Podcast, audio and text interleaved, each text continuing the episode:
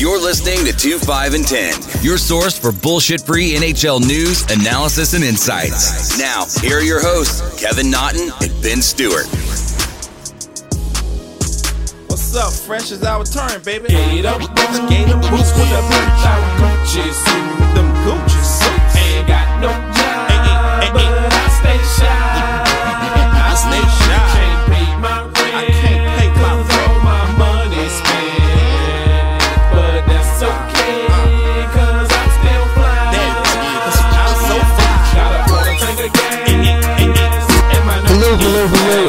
to episode 113 of 25 and 10. Penny, the Kraken are here. They have expanded into our lives just like this expansion draft, but a, a lot of question marks as to the team that they actually drafted and if they'll actually be able to compete. What, what are your thoughts on the expansion draft and who they brought in and everything else? Yeah, first I want to get into a video that was just posted by Sportsnet on Instagram showing uh, the Devils' selection of Luke, Luke Hughes uh, as the fourth overall pick. There, he's sitting next to Jack Hughes, who absolutely one looks like a twelve-year-old, and two loses his mind like he is a teenage girl seeing One Direction. My prediction right now is Jack Hughes doesn't amount to fucking shit in the National Hockey League. Like, my God, can you look like any less of a testosterone given player? Uh, I know that's like a very unscientific opinion, but holy fuck. Anyway, So, Yeah. not a fan of the excitement or just not a fan of the haircut? it's just everything. Like the leg shake, the hair. He he looks like he's like five seven, 145 pounds still. Like you've been in the pros for three years training, and you still look like this. Like his older, his younger brother who just got drafted looks like he's an NHL player more than Jack Hughes does. So it's on like Donkey Kong. That that across the river rivalry, you're just you really hate those devils. Jack Hughes is gonna gonna have a career similar to uh, Matt Duchene. That's what I'm gonna say. To Matt Duchene, wow. All right. Yeah. Um, so the Seattle expansion draft, uh, we both talked obviously during it. Uh, we both love the jerseys. I love the home uh, the home blues a little bit more than the away whites. The logos are too big. I don't know why they made them so huge on the front. Um, the there were a couple uh, picks that they made that I had issues with. The Lausanne pick, I like him. Um, I like the a pick from Detroit. I love the two Flurry picks. Um, I was hoping Yanni Gourde would end- up as a Ranger, so we'll see if he kind of blossoms as a late bloomer and they expanded a role in Seattle instead of being on a third, fourth line. He might get 2C opportunity. But the Joey Daccord pick out of Ottawa, I don't know why they chose him over somebody like a uh, Josh Brown, who could be a solid contributor, third, fourth line. Uh, the our, Arizona, the Philadelphia pick, Carson Tur- Twarynski. Twarynski, yeah. Obviously, like he's not selected because of what he's done so far. He's selected for what they think he can do. But you look at the Flyers protected list. Uh, again, none of these guys are like, holy shit, how can you not take him? He's 22 years old and a future star. But Robert Hagg, who was just traded today in a deal we'll get into, solid top six guy. Um, I mean, you can even take Jakub Voracek and flip him. Yeah, I thought they would have. better than who they selected from Philly in the expansion draft. Like, I don't understand some of this, those two picks, and then the one, the biggest one for me, was the Kurtis MacDermid pick from LA. Like, again, you're choosing from guys that teams are okay leaving exposed for various reasons, but McDermott might actually be the worst statistically speaking, like advanced stats speaking, one of the worst play drivers in the National Hockey League. And again, through no fault of his own, he's not there for his skill. He's more of a enforcer type. He's like a seventh defenseman. You might even put him up on a fourth line wing if necessary. But these guys are dime a dozen, and that's your selection out of LA. And they didn't make a trade with LA beforehand or immediately after that would sh- explain that selection, and that's who they went with. Like that was stunning to me. It, one of the things with me, just looking at this lineup, is it, it seems like they went for a harder team to play against. Like they weren't going for complete skill. There, there's no one in this lineup here that wows you, where you're like, you know, what, that that might be the guy. I think he just went for a team that can play both ways. He, he just went yeah. for hard two way guys. So I, I think for them scoring goals, it's going to be extremely difficult. I, I also think that their D getting goals on them is probably going to be difficult too. So they're just going to try to fucking Columbus Blue Jacket you and beat you one nothing. Like just one of those things, like a meat and potato team. Uh, when I look a little bit further down this lineup here, what was your thought on the goaltending? Uh, I think Chris Driedger was probably the worst kept secret in all of hockey yeah. that they were going to go after him. But w- when they end up with Vitek Vanecek, I mean, what, what was your thought on that? Would they have him one more year uh, for this season coming up at you know seven one six, and then he goes to RFA? Do you think that's more of a a possibility in a sense? Let's see how he does, and then you know maybe we'll re-sign him after, or do, do you think that this is the tandem that they're going with? I think this is the tandem they're going to go with. Uh, I like the Driedger pick. I think he played over his head last year, but even with some regression, he's going to be a quality number one. He's not like a franchise guy. He's more in the mold of like Craig Anderson when he had that run with Ottawa a few years back. Uh, so a guy you'll get hope to get like a good three to five year window out of, and then by then either find a replacement through the draft or free agency. The Vanecek selection, again, another guy who kind of came a little bit out of nowhere, a little bit older for a guy just making a significant run as a quote unquote rookie. I think it's more of a lottery ticket with him. Like, yes, it's insurance in case Driedger doesn't play well, but the expectation is he will. Vanecek is there. He'll get 20, 25 games if everybody's healthy next year. If he plays well in those 2025, I think they flip him uh, next offseason, and then they go with maybe Joey Daccord as the backup in year two.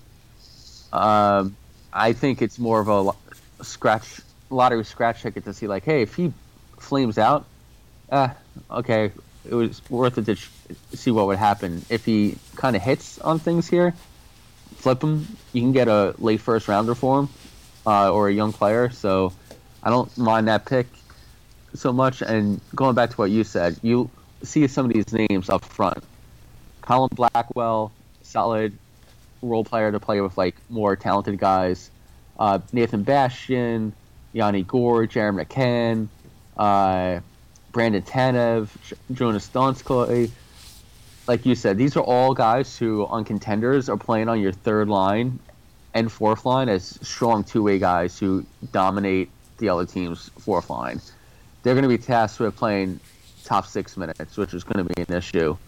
Um, but I, I love their D for an expansion team, like they've done with Oleksiak. Uh, sounds like they're going to try and flip Carson Soucy, but the two flurries, like we talked on earlier, uh, Adam Larsson with Mark Giordano, like you said, they're going to be solid. They're not going to get run out of the barn every night, but it's definitely going to be a lot of one nothing two one games in Seattle so far, unless they start making some splashes in free agency because they have what, like, fifteen million to hit the floor still. They're at they're currently at fifty, yeah. So they're okay. fifty million. Yep. Okay, so they sell some cap space. So you never know; they might be making some moves here. Yeah, I mean, do, do you think there's anyone on this lineup that they would possibly try to flip uh, just in a trade, just any sort of scenario. Well, they already, they already flipped uh, Pitlick. Yeah, that uh, was quick too, and I mean, they, they flipped him only for a fourth, which I thought was like, you know, Calgary was in on this guy. They really wanted him. You think you'd get more than a fourth, or maybe someone off the roster. So maybe that was something that they signed up with Calgary beforehand, like, hey, we're taking Giordano, but we can flip you the other guy after. Yeah, and then Quenneville, was selection out of Chicago, another one of the eh, not very inspiring, and he's a fourth liner. I think in terms of flipping guys, maybe I mean I already mentioned Soucy. Maybe they are going to flip a guy like Vince Dunn. Like he, he'll bring you a nice return. I'd rather just keep him, to be honest. Um, but other than that, I don't really see anybody on here who would generate interest enough to be like, all right, we'll flip him. We're going to get a first and a prospect and move on from there. And just with me, how do they not take Jake Bean? Uh, that was Yeah, like to me yeah. that was probably the biggest. Like the, I'm scratching my head. Like how how do they not take him? And then it's for a guy I never even fucking heard of, Mo- Morgan Geekie. I'm like, who the what the? Fu-? I'm like, Jake Bean was a seventh overall pick. And, and, and he got traded today to Columbus for a second. And I mean, we can get into Carolina after as to what in the possible fuck is going on there. I have no idea. I mean, I don't know how you trade away your up and coming goalie, who's the only reason why you made it as far as you did in the playoffs, for fucking Jonathan Bernier, mind you. The rights to Jonathan Bernier. Like, uh, anyways and, and a third, and it's like again, and it couldn't have been a, a signing issue, quote unquote, because he went right to Detroit and he signed a fucking two year, six million dollar deal, three a year. Like, I don't think that's a numbers issue. Yeah, who knows? Maybe he didn't want to sign a, that deal with Carolina. I mean, and maybe that's the case, but it's like they just re-upped on Rob Brind'Amour. They, they, they, all right, Rob, we're staying with you, blah blah blah. And I think that's a guy, coaching wise, that players want to play for. But now, uh, basically, a quarter of his lineup isn't returning, and it's the good part of the lineup. I, I think they're in for a world of hurt right now.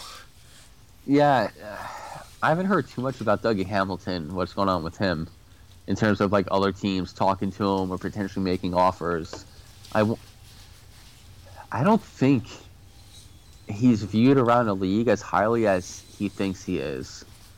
I'm not saying he's be- like he's a quality top tier defenseman, but I, I, I mean, all this stuff is so interconnected. I say that, and then Seth Jones gets almost ten million dollars a year. So like, Uh, I was gonna say, Hamilton, and you've said nothing like- but good things about Seth Jones all year too. So. Yeah, I'm like, if I'm if I'm Dougie Hamilton, I see that deal. I'm like, all right, so I'm getting twelve. Yeah, uh, market is open. Phones are open, Yeah. boys. So, yeah, I know. The issue all along was they never swung for the fences like Columbus did in that one year. They never made the big move for a goaltender. They never, either through free agency or a trade, they were just like, all right, we'll ride with these guys. They bring back Bernier, right? Well, they have the rights to him. They haven't signed him yet. Yeah. So let's say they sign him. What is it? Him and Mrazek again? Mm-hmm. Like, my God. Like, you already tried it once. It didn't work. Like that's insanity. like jesus christ so i don't under, really understand it really boils down to that for me that's a, a strategy of a team that's and i've seen this as a yankees fan this year self cuffing themselves well we could go for broke and win a stanley cup or we could just not go for broke save some money and we'll still be good enough to make the playoffs so at least we can say we made the playoffs five years in a row I, I don't know what's better or worse at times with, with just that thinking. You know. Yeah, A- and we at know- point you got to be a fucking lion and not pray. Exactly, and I mean, uh, like we've said, this has been their issue all along. Uh, is them strictly lacking in the goaltending department? Like that Scott Darling deal was an absolute horror show for them. Yeah. A- and now you go Adin Hill. They couldn't trade for Adin Hill. Uh, exactly. They, they could have got somebody. Like Arizona was willing to trade him to a division rival. Well, not anymore, but a Western Conference team risking Adin Hill turning into a quality number one goaltender. Don't you think they would have taken maybe slightly less to trade him out of the conference? And Carolina's just sitting there twiddling their thumbs. I don't get it. And- Put on San Jose for that trade. Anyway, Let's say, and uh, good on San Jose for uh, drafting another Swedish forward. So maybe one of them will work out for him. um, I figured we can run through some of these deals here uh, that have happened over the last five days or so, mostly in the last like two to three days. I was gonna say the past two to three minutes, it's been crazy today. Yeah, so I'll start back July 15th, exactly a week from today, a week ago from today. Ryan Graves dealt from Colorado to New Jersey for Mi- uh, Mikhail and a second round pick in this year's draft, number 61. Uh, Nick Leddy dealt for the Islanders to Detroit for Richard Panik and a second round pick in this year's draft. Uh, I like this trade. Jason Dickinson going from Dallas to Vancouver for a third rounder. I like that trade for Vancouver. Um, the aforementioned Adin Hill trade. San Jose finally got their hopeful goaltender of the future um, for running the mill goalie prospect Josef Korenar and a second round pick in 2022. The McCann pick to Pittsburgh, and then he selected an expansion draft. So basically, uh, Toronto gave away Filip Hallander and a seventh round pick in 2023 just so they didn't lose anybody off their roster. Well played. Uh, yeah, I like that. Smart thinking there. Um, huge blockbuster that's going to set back the Rangers for a decade. They traded Brett Howden away uh, to Vegas for Nick DeSimone, who they left exposed in the expansion draft and will not resign in a fourth round pick in next year's draft. Uh, big deal. Ryan Ellis going from Nashville to Philly for Philippe Myers and Nolan Patrick. Wait, stop. Nolan Patrick is an absolute fucking bust. He is not going to do anything in Vegas either. Proceed. Well, Nolan Patrick was then traded from Nashville to Vegas for Cody Glass, uh, two former high round, uh, high first round picks. Kind of changed the scenery there. Um, Arizona, you know, doing Arizona's thing. Very busy. Very busy. No matter who's president, no matter where you live, no matter what's going on in your life, no matter what job you have, Arizona is going to spend every summer taking on your bad contract. Uh, they traded for Andrew Ladd, a second round pick in this year's draft, and a conditional second rounder next year's draft, and a conditional third rounder in 2023 for the Islanders, and gave up exactly nothing. Uh, the trade you talked about, Detroit gets Alex. Ned, Ned, I always can't say his name. Nadel-. Nedeljkovic from Carolina for Jonathan, the rights to Jonathan Bernier, and the third round pick in 2021. Arizona got Shane Gostisbehere from Philly and a second and seventh round pick for exactly nothing. well, I find that crazy. Like, legitimately, Philadelphia did everything they could to get rid of Gostisbehere. I, I don't understand. Like, that's how Cody Ceci got traded, and this guy can't get anything back? I mean, and, and you love Cody Ceci. Yeah.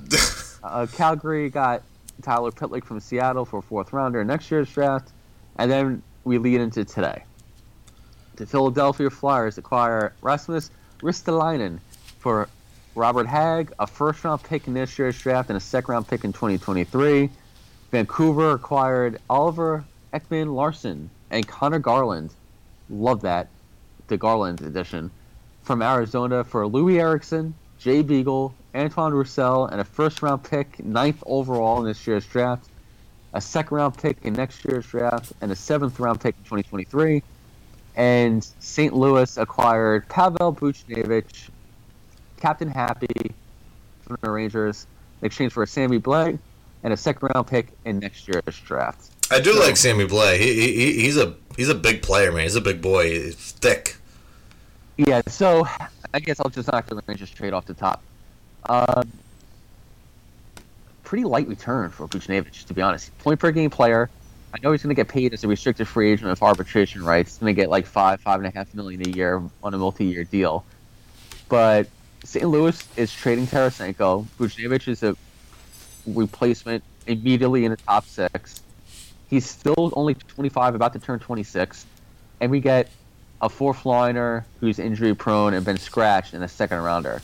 I like the potential of Sammy Blais as a guy who can play all three forward positions, big guy, big hitter, so fits what the Rangers are trying to do. But you can get him a second and a prospect or him and a first out of the deal. So I think a little light on a return. I like the intention, but I feel like they could have gotten a little bit more. But I guess the old saying is, uh, well, I don't even know the old saying. Don't. It's like don't give up the good in search of the great, or something like that. So take the good deal in front of you instead of holding out for one that might not come along. I mean, the uh, only thing I can think of for you guys is just the the cap situation with you guys is Yeah. always tough. So I mean, you, you loosen it up because, like you said, Buchnevich going to get paid RFA. You at least save that money there, and I mean, you guys are still allegedly. I don't want to say the front runners, but you're still in on Jack as to what's reported today. I swear to God, if they get Jack Eichel, I'm going to be so fucking pissed. The guy can't even turn his head from left to right because of the surgery still. He's still in recovery. He gets paid $10 million. Mika Zibanejad is a free agent next summer who we need to sign to a long-term deal. Uh, speaking of long-term deal, uh, I would say speaking of long-term deal, I, I mean I think it's directly related to what's going to happen with Zibanejad, but Brandon Carlo's six years, four and a quarter a year. I don't think he's making the end of that deal. No, I, a lot of these signings for, not saying Carlo is this low of a level, but you see the Rangers sign Barclay Goodrow after trading for his uh, rights to a six-year deal, and so basically what the Rangers did here is they did the complete opposite of what you're supposed to do with a guy like Goodrow. Tampa Bay did it exactly right. They traded for him when his value was okay. He was on a cheap contract for one for two playoff runs. They win two Stanley Cups with him. He does his job. He leaves, and then the Rangers sign him to six years, three point six million dollars a year, and Tampa Bay will just fill his job cheaply somewhere else. Yep. So, three years from now, the Rangers are going to be buying him out or burying him in Hartford. Like, no offense, I like Goodrow, but six years for him is ridiculous. Then Zach Hyman is apparently signing a, a seven-year deal with Edmonton. Zach fucking Hyman. And and and I, Zach Hyman is not that good. Not that good at all. Like, he's David Clarkson. He's a guy who had inflated numbers because of the guys he played with, and then eventually just they needed somebody to play top six minutes, so he had inflated numbers, and then he signs with Toronto, and he's out of the league. So Hyman's going to sign with Edmonton. He'll get a run with Connor probably. He's not going to be too out of place, except for you know when they have to skate. Yeah, no shit. Um, he'll pick up his guard. Like this is Dustin Penner all over again. I, I think the only difference was that Dustin Penner was actually able to fucking put pucks in the net. Uh, like, Yeah, he was what? able to like recast himself as like a like defensive, pr- pretty good defensive fourth line guy with size. Uh, but I mean, like, in fairness, what has Zach Hyman done in this league? Not a fucking thing. What's the difference between him? Let me think of somebody. What's the difference between Zach Hyman now and Antoine Roussel when he was a free agent in Vancouver signed him? I, I would say Hyman's a little bit taller. Like, same kind of like, oh, they had a couple decent uh, scoring years, like decent scoring years based on expectations, and then they cashed in.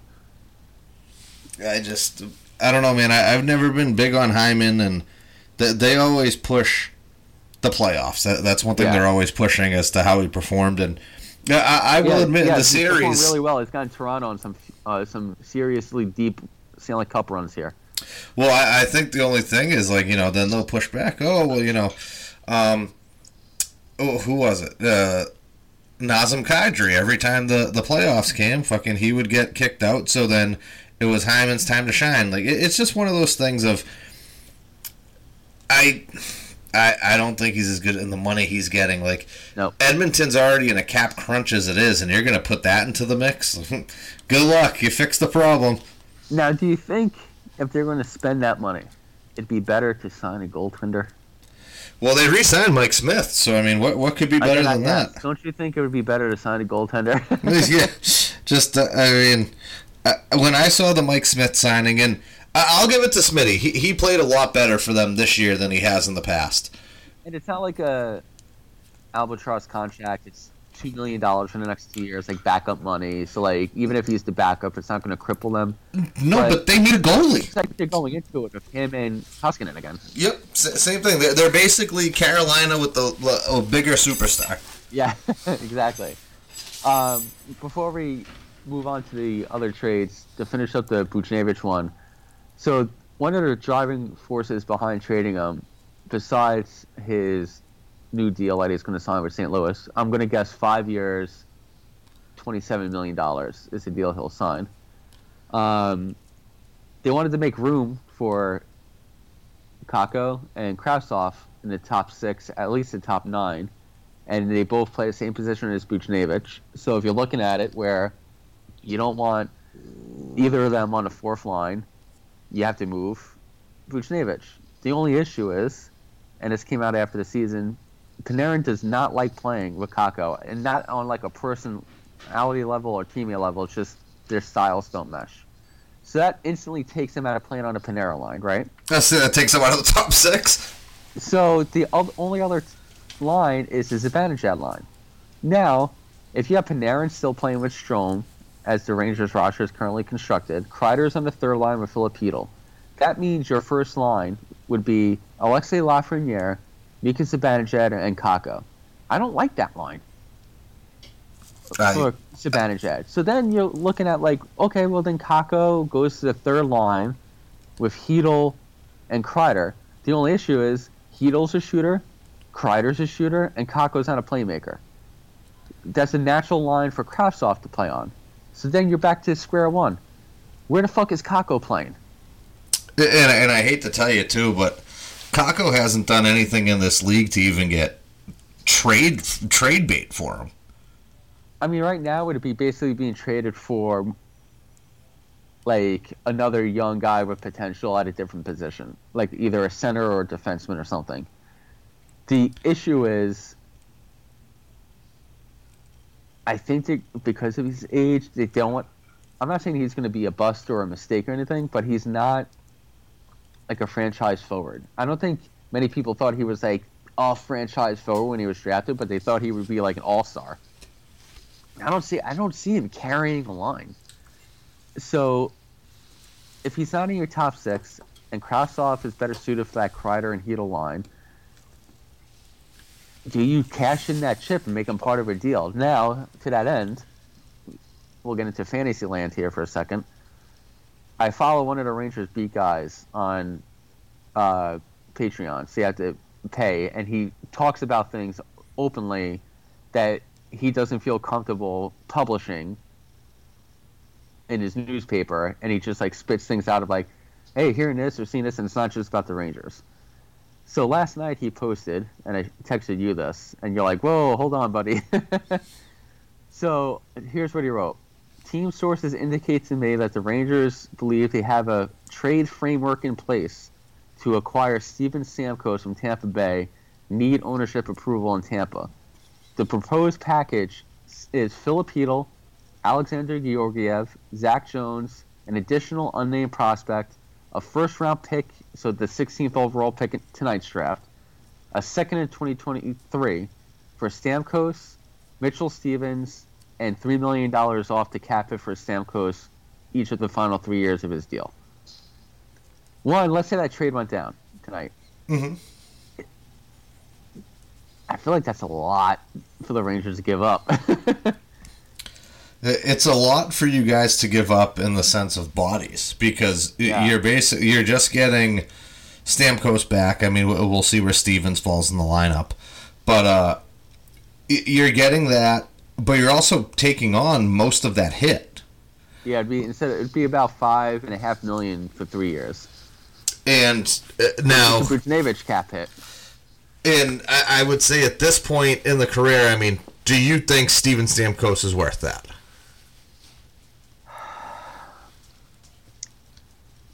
Yes, at that price range because you know you're not getting 82 games out of him.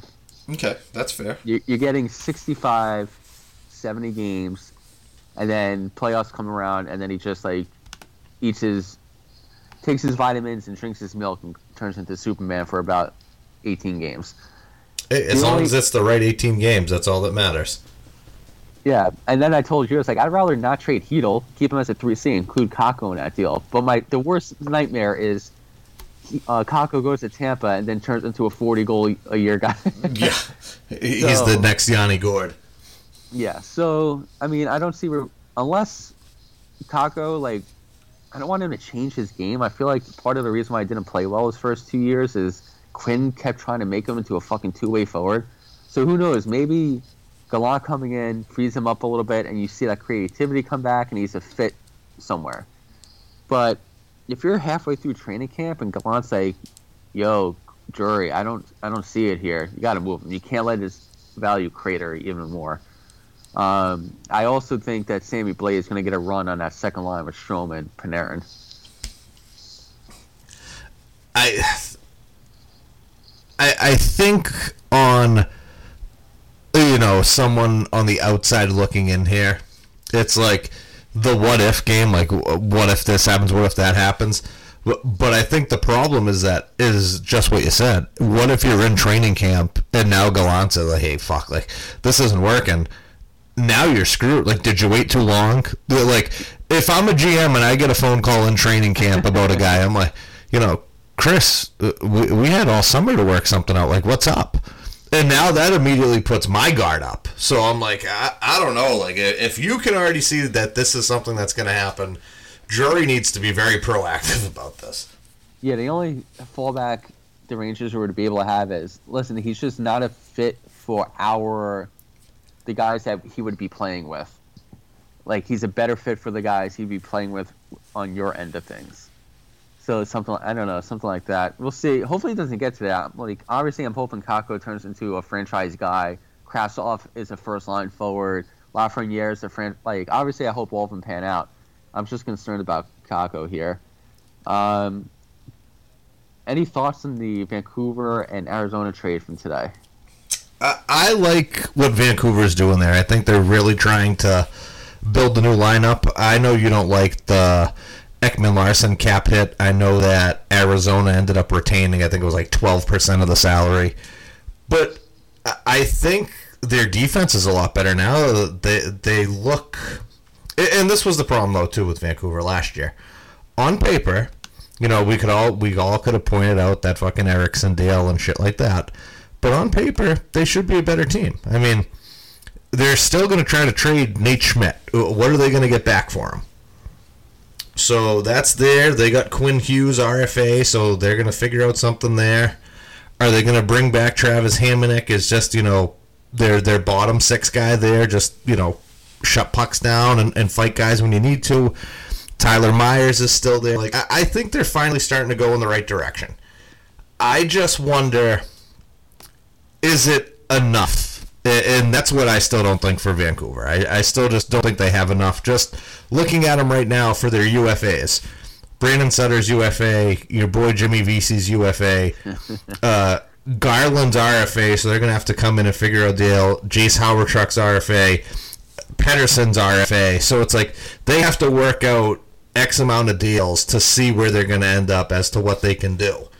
But th- their only other problem is that they're already at the cap floor. They only got 18 million in cap space left, and I mean, how much do you think Pettersson's going to cost them? At least six a year. No, no way. I think he signs a bridge deal, like a two-year bridge deal. He'll get four and a half mil for the two years. I like just for what he's done compared to other people in the league. Like fucking Jake DeBrusk did a bridge deal for four and a quarter. Like fucking Pettersson blows him out of the water. Yeah, but this, this is flat cap world right now. But I, I get that, but I mean, there's certain things where you look at comparables, and they're they're not comps in the sense of output. They're they're not comparables. Well, if that's the case, bet on yourself. One year deal, five million dollars, and then we'll give you a long term deal next summer if you continue progressing. Then he's like, I want UFA. Give me the market, baby. Give me the market. The, so, like you said, I don't. I love the Conor Garland edition. He's not going to win any physical contest for you, but he's a legitimate sixty-point player. So I love him playing next to Bill Horvat on the second line. I like that they cleared a little bit of cap space for this year, getting out from under the Eriksson, Beagle, and Roussel deals. The fact that they had to include a first-round pick hurts. Ekman Larsson is already a replacement level defenseman if you're looking at the advanced stats. And you have him for six more years. Basically, they chose between saving a few, few million dollars on this year's cap and then screwing themselves for the next six years. Or they could have just bit the ball for one more year with the Eriksson, Beagle, and Roussel deals and then be free and clear. Yeah, so, I, I, don't get that either because th- those others are UFA in a year. Like, yeah, you could have changed everything there. So I really look at it as Garland for the ninth overall pick. So then you separate it. It's Eriksson, Beagle, Roussel, and a second for Larsson and some cap retainment.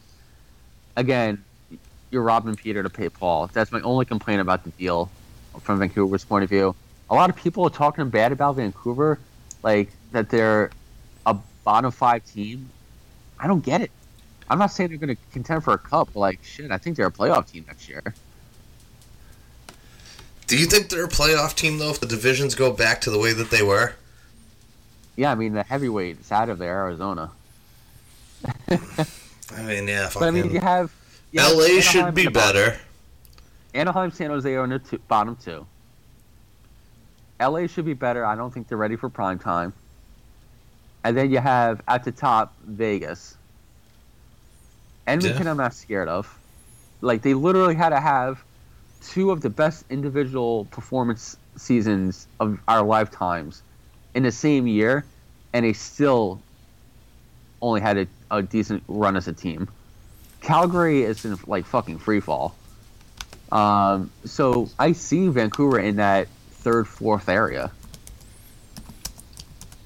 Calgary's another one of those teams. I don't know what to expect. I'm waiting for the Johnny Gaudreau trade to happen at some point. To hold the phone. It's happening right now. We call it no. Just Um, the Ristolainen trade, like again, for gave us for one of the worst defensemen in the National Hockey League. Him, him and Quincy sees that Ristolainen hits more, and he's owed 5.4 million dollars. Like terrible deal for Philly on that one. Um, the two other two trades from today, the Jake Bean deal. I don't know if you had more to go on on that. no. I I thought like Columbus is, is going right now on, on all Yeah, levels, like all trades today were fantastic. Um, yeah, Jarmo Kekalainen, man, th- that guy just he, he gets it done. So, uh, the Columbus Blue Jackets send a second round pick to the Carolina Hurricanes, and in return they get Jake Bean. I think that is a, I mean, just a wonderful trade for what happened later on. So then they end up trading Seth Jones to the Blackhawks, and in return they end up getting Adam Boqvist, and they got a first round pick. They, they swapped with Chicago, and they get a future first rounder either next year or the year after. It depends. Next year, if it is a top two pick, Chicago keeps that, and then they get the 2023 first rounder. They also got a second. Um, Jarmo Kekalainen, like that guy got balls, man. Like like absolute fucking balls, and he's not afraid to pull the trigger. He's not afraid to make moves happen. I I like him, and uh, I'm not saying because of these trades. I'm saying it because of the moves that he makes. I don't know why he is not up for GM of the year every year. Uh, Like you see guys that go up there and it's like, oh, fucking Julien BriseBois. Of course, Julien BriseBois, GM of the fucking Tampa Bay Lightning, and he brought in some good players when he did, you know, Goodrow and Coleman and pushed them there. I get that, but you know what?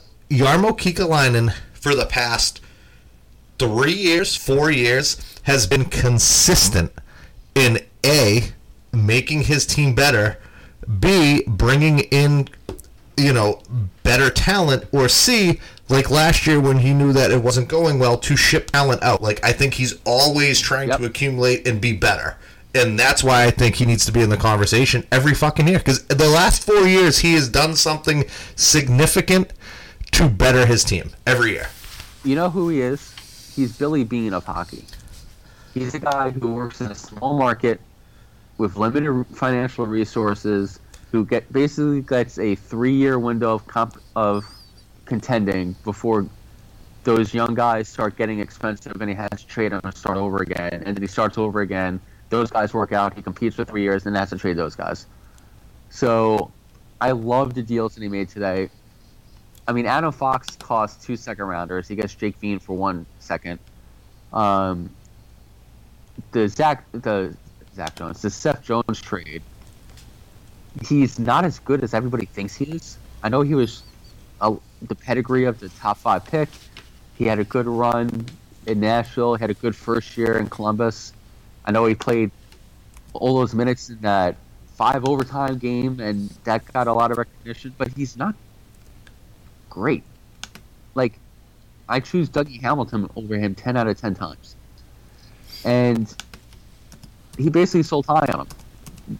Sends him to Chicago, gets out from a guy who doesn't want to be there long term. Okay, see you. You don't want to be here, you gone. So that sends a good message to the room in my mind. Like, I want guys who want to be here. If you don't want to be here, get the fuck out. Yeah. Um, and he gets back Boqvist, who, again, in the Jake Bean mold, they just shoot on different sides of the rink. Quality offensive-minded defenseman, and then you have Zach Werenski, who you build around. I think he's going to be there long term. Um, up front, you have Roslovic, who I like. You still have Texier, who I like. Um, Still got Atkinson kicking around. yeah, I mean they had the pick tonight that is one. They basically labeled it as the highest risk, but if it works out, he's the best player from the draft. Mhm. So like you take swings like that because you have big fucking brass balls in Columbus, and to be honest, like I still with their goaltending and their defense, who's really young. I'm not saying they're contending next year. If they hit on a couple forwards, they make a trade here or there, they're going to be right back into well, Columbus is contending and making a deep playoff run again. And as a fan of a team like Columbus in that market, I'm jazzed. Like you know, you're going to have a good few year run every few years. Like there's not much more you can ask for that in a salary cap salary cap world, and the Blue Jackets just keep fucking churning it out. Like love it. I I will also say too, your boy JD was uh, very professional when being interviewed earlier about the whole thing, and it was just like you said. He said, you know, Seth already informed us he wanted to, you know, test the free agent market at the end of next year. You know, we were put in a place where we had to make a decision. He go, and this is what we came to. And he said, you know, Seth earned the right to test the market, but we also have the right to do everything that makes our team better. And Yeah. th- I, I think that's fair both ways. Um, And talk about Philly going from they're going to go all out for Seth Jones to Ryan Ellis, who's nice, and Rasmus Ristolainen. no, I, I I like Ryan Ellis there. I do. I, I think Ryan Ellis goes. He, he makes them better on that back end. You, you get him there with Provorov. You you have two yeah, nice top-notch pair. defensemen, and I mean, even if you split them up, it, it makes your top four that much better. So the thing for Chicago though is the extension. Like I know you're not going to trade away basically three first round picks because Bill Chris was a first round pick for him like two years ago, and let the guy leave as a free agent. But eight years, nine million dollars a year, cap hit is fucking ridiculous. that's a lot of money, dude. Like, and Chicago, So Chicago's already strapped with it with fucking Yeah, the the. Toews deal, the Kane deal. Like, don't get me wrong. I, I know they're getting older and you know getting closer to the end of those deals, but like at some point they're gonna have to evaluate as to what's the next step. Yeah, and I mean they have Kirby Dach up front. Uh, the Brinkett they kept in a deal, so like they have a few young forwards that are going to help.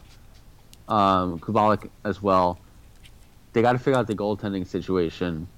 I don't think any of the guys they have there now they answer long term, but now you have an anchor on your salary cap. No one's going to trade for him. Three years from now, when you're looking to get rid of it, you can't buy him out. Chicago's not going to buy him out. You can't bury him.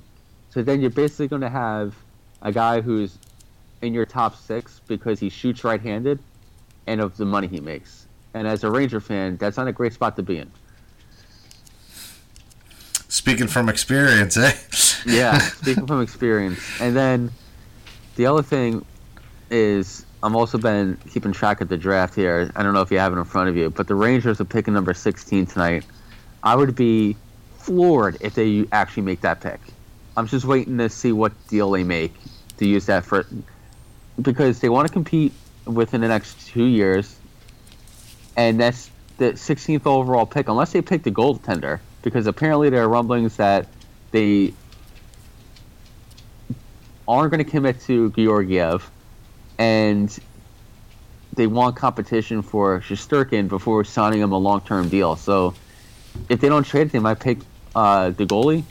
But if they don't pick the goalie, uh, they have to trade it because the guy you pick here isn't going to help you for the next few years, and then your window of what you're trying to compete in with Panarin, Zibanejad, and are gone.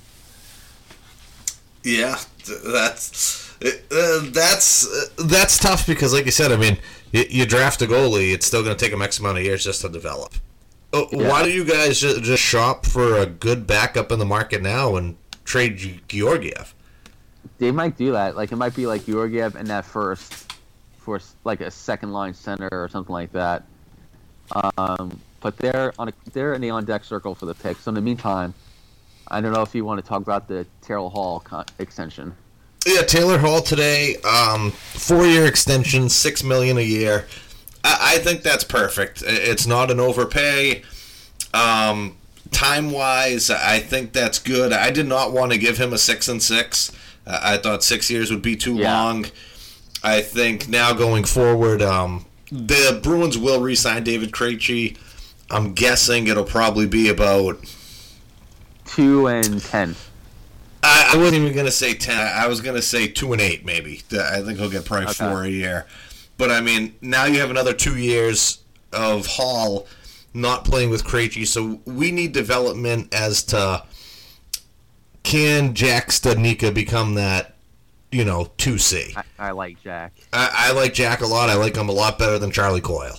So, That's hard to do. yeah, so it's just like one of those things as to uh, if we want Taylor Hall to perform at the level he came to us and performed at, we need to keep the people around him there. So Yeah. I think Craig Smith has cemented himself on that second line with them.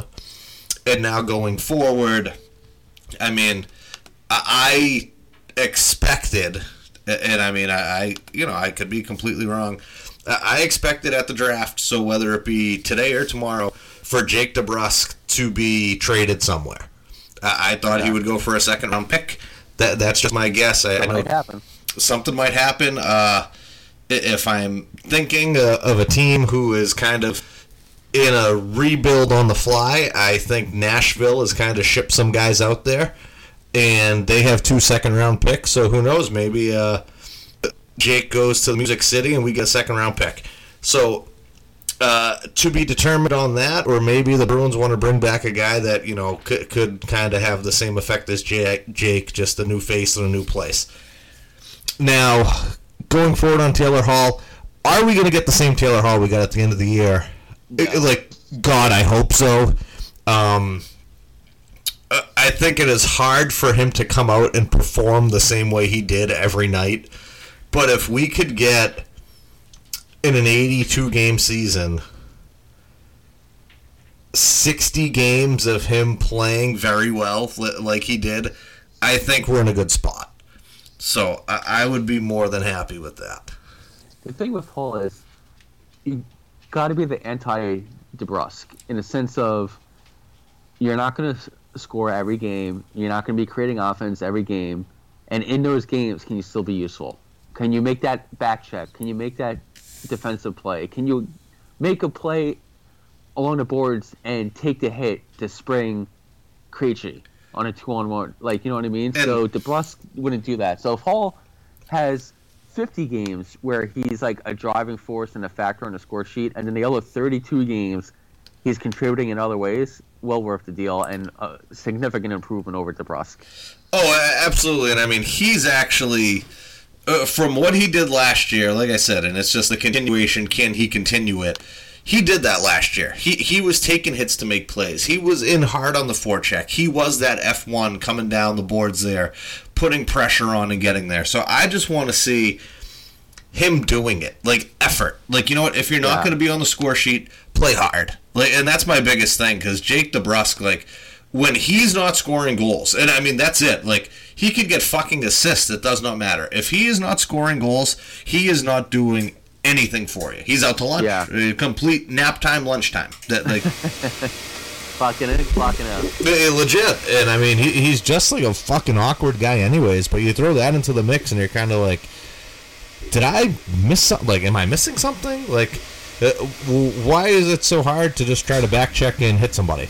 Like, like, you know, don't gotta lay him out. Just get in his way. Get in his way. That's all I care about. So, The other thing I wanted to touch on, as we still wait for the Rangers pick here or the trade, is uh, I really, truly enjoyed Marc Bergevin basically putting his dick on a table with Seattle and daring them to take Carey Price.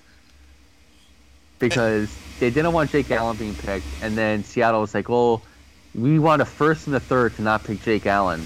So then everybody's like, all right, take Carey Price instead, and we're going to keep Allen. And Seattle was just like, uh, do we take him? well, well, they said they said they did the full court press.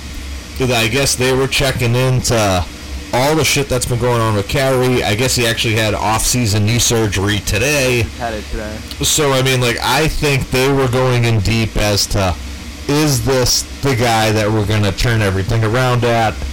Um, like we said, they're, they're still ten million dollars under the, the the floor.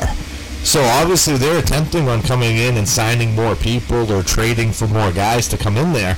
So yeah, I, I think I think Ron Francis had a plan the whole way, and that getting thrown into the mix, like you said, was you know Bergeron put his dick on the table, and it was like a waiting game, like what's going to happen here, and Who's the face of Seattle, by the way, player-wise?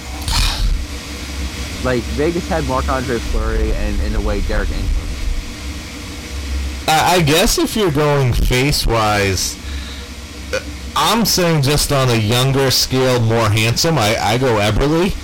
Because, I mean, Giordano, maybe player wise and throughout the league, maybe he's the face. But, I mean, big old ugly guy. Like, you know, uh, there's some rugged there. I think it's Seattle. Who do you think of? Ken Griffey Jr. you know what I'm asking you, no, I, I honestly don't know who, who the face there. I mean, the only thing I can think of is the other night when they're introducing people and you have fucking Brandon Tanev out there with his fucking Oh, yeah. crud, crunch neck and the hair hanging off. And the only other one I could think of was Oleksiak when he fucking smiles and he got the big Yeah, hockey player smile. Yeah, so it's like, th- those are the only people I can think of, i- in all honesty, because no one else on there i- i- is relative. I mean, I guess you could say maybe Yanni Gourde, but if Yanni Gourde walked by someone in Seattle, they'd have no fucking clue who he is. yeah, exactly. Oh, Detroit just made a trade with Dallas to jump in front of the Rangers. I wonder if uh, this is going to be that goaltender. Wow, they flipped it with Dallas. Interesting. Okay. So that's what the holdup here is. The other thing I wanted to talk about is Shea Weber. So talk about fucking warrior. Basically played, didn't miss a game, goes all the way through to the Stanley Cup final, and then as soon as the final's over, he's like, "Yeah, my body's done. I can't play anymore." Yeah, le- legitimately, Bergevin says I don't think he's he's ever going to play in the NHL again. Yeah. That's that's insane to to finally get to that point of you are that banged up that Yeah, he- and they listed like shoulder, back, knee, foot. yeah, ankle, like the, the whole nine. And it's one of those things too where you almost wish the Canadiens won in the sense of you know Shea Weber getting a cup, Carey Price finally getting a cup. I I think for those guys, like I hurt for those guys in a sense. I mean, there's no question Tampa was the better team.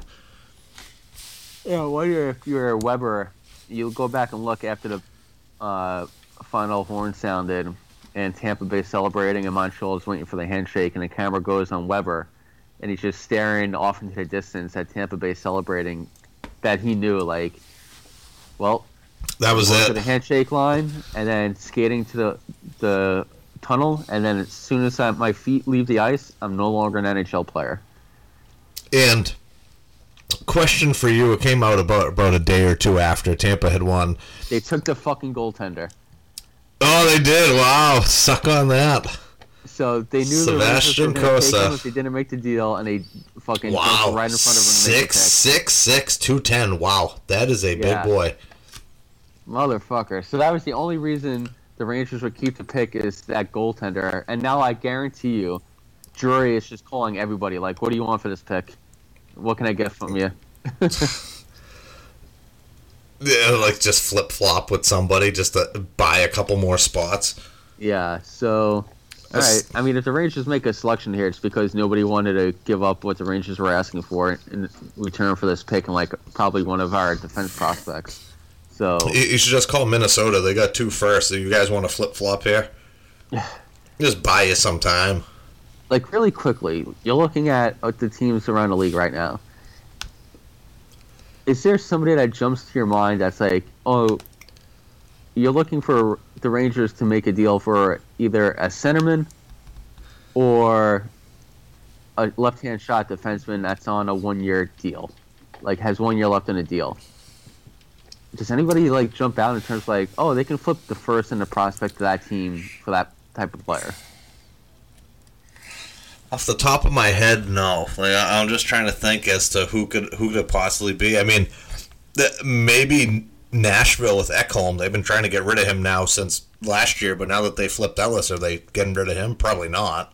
Yeah, they're probably trying to sign him long term now. Yeah, exactly. Because before it was Ellis was going to get an extension, Ekholm's out, and now that's flip flop completely. So Hey, shit, you never know what's going on in Carolina. Maybe call them and you can get fucking. you, Uh, you get whoever you want. Yeah, I mean, the, for, for for what they've been unloading people for, you get whatever you want there. Just call and it signs the check. Uh, Good to go. Right. anyway, so let's wrap this up. The pick will be made, or the trade will be made by the time we're done here. Um, I know you had a nice little family vacation. Uh, you got any shout outs? Any word from uh, Strat Daddy? We, I did finally see the Strat Daddy last night, so you know he back in my good graces. Luckily for him. um, so uh, this is one thing of I strive in life, like to come out and have a good day every day. Like, like you know what? Like, don't be a shitty person. I bust anyone and everyone's balls. I'm not saying I don't, you have to understand when you're crossing a line. Now, I had a guy up in Old Orchard, so we went out one night.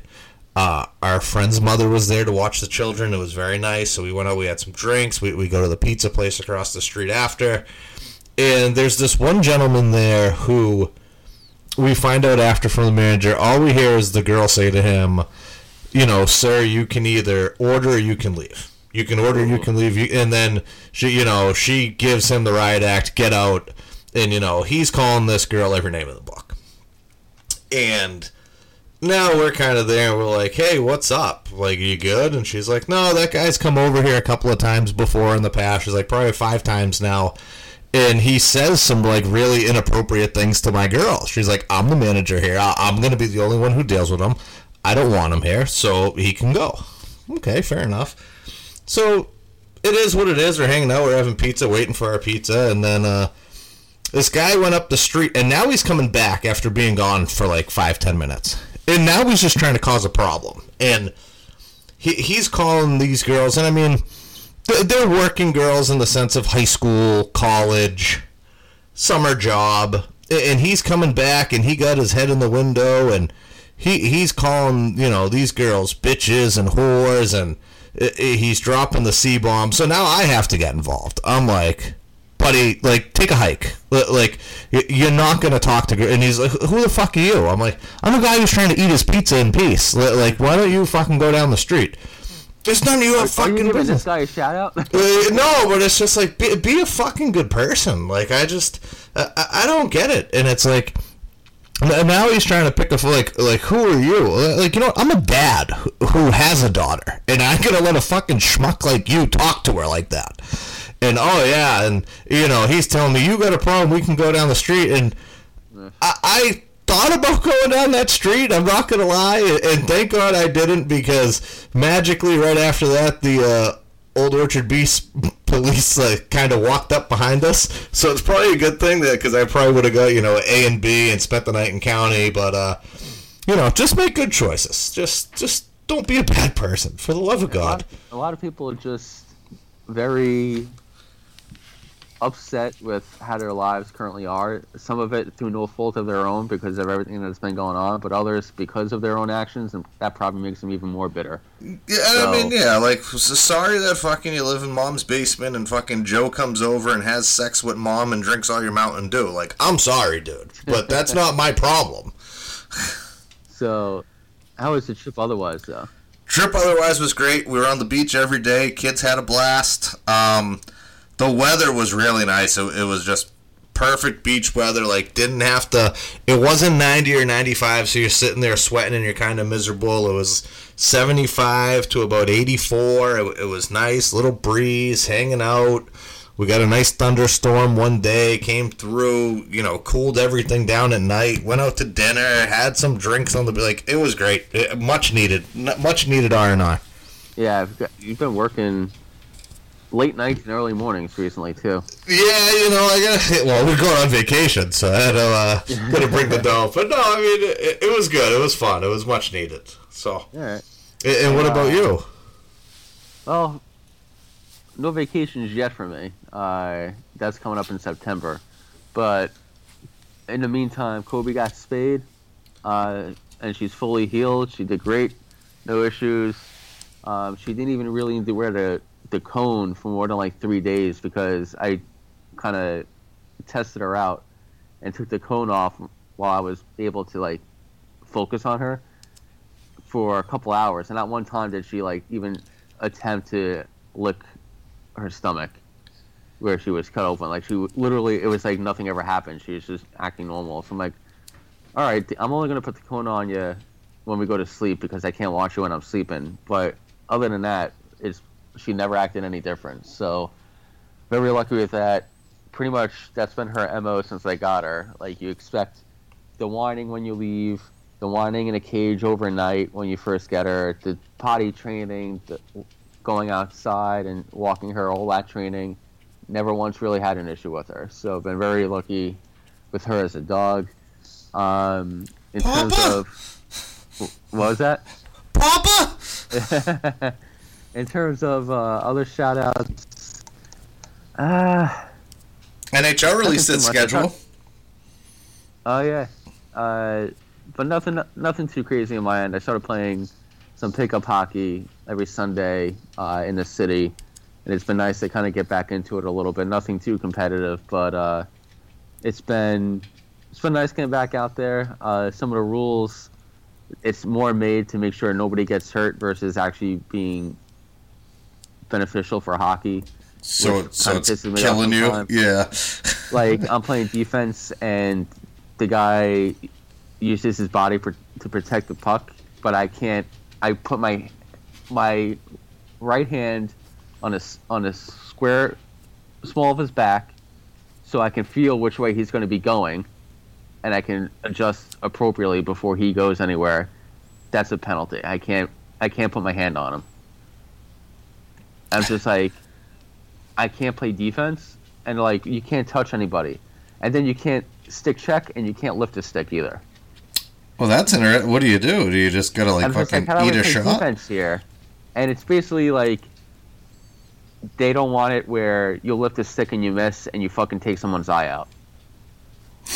Which I get, but it's just like I should be able to put my fucking. It's not like um, uh, Tom Wilson the guy and like fucking shoving him headfirst into end boards here. But yeah, it's been nice getting out there. It's every Sunday out in the summer heat, so burning a few lbs, playing some hockey, so can't complain. Hey, that's all that matters, pal. Oh, you guys ended up making a pick. You went with Brennan Othmann. Yeah, great. I'm so happy that we didn't utilize our first round pick to improve this roster. Ugh, rats. Maybe next year here's the MO. I just pulled it up. He's a very good player. I am surprised the Rangers took another winger with a high pick, as they have a lot of young depth wingers as opposed to a center, which they don't have. But he's a great prospect who projects as a top six NHL forward. Great. We don't need another one. like even if he hits his potential, where the fuck is he playing? uh, I guess we have to work on that part of it. Jesus. Anyway, before I go off the deep end here, let's wrap it up. All right. Well, um, when's the next time you want to go? What What else you want to uh, do within the next couple of weeks here? Do, do we got to touch free agency or what? Yeah, we should touch free agency probably sometime early next week. Uh, just to get it out there before things really start kicking off. I know a few free agent deals have been like hush hush, wink wink signed already.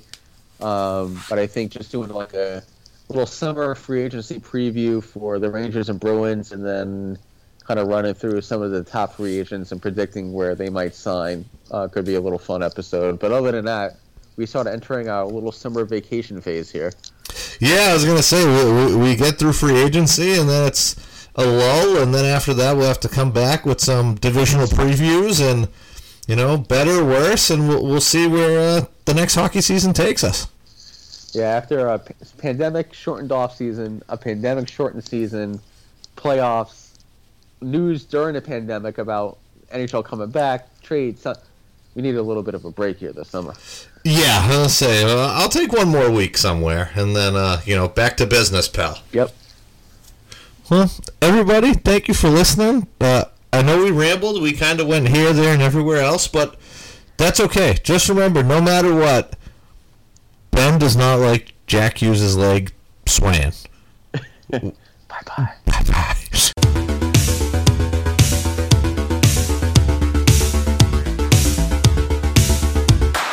CEO entrepreneur, born in 1964, Jeffrey, Jeffrey Bezos. CEO entrepreneur, born in 1964, Jeffrey, Jeffrey Bezos. Come on, Jeffrey, you can do it. Pave the way, put your back into it. Tell us why, show us how. Look at where you came from, look at you now. Zuckerberg and Gates and Buffett, amateurs can fucking suck it. Fuck their wives, drink their blood. Come on, Jeff,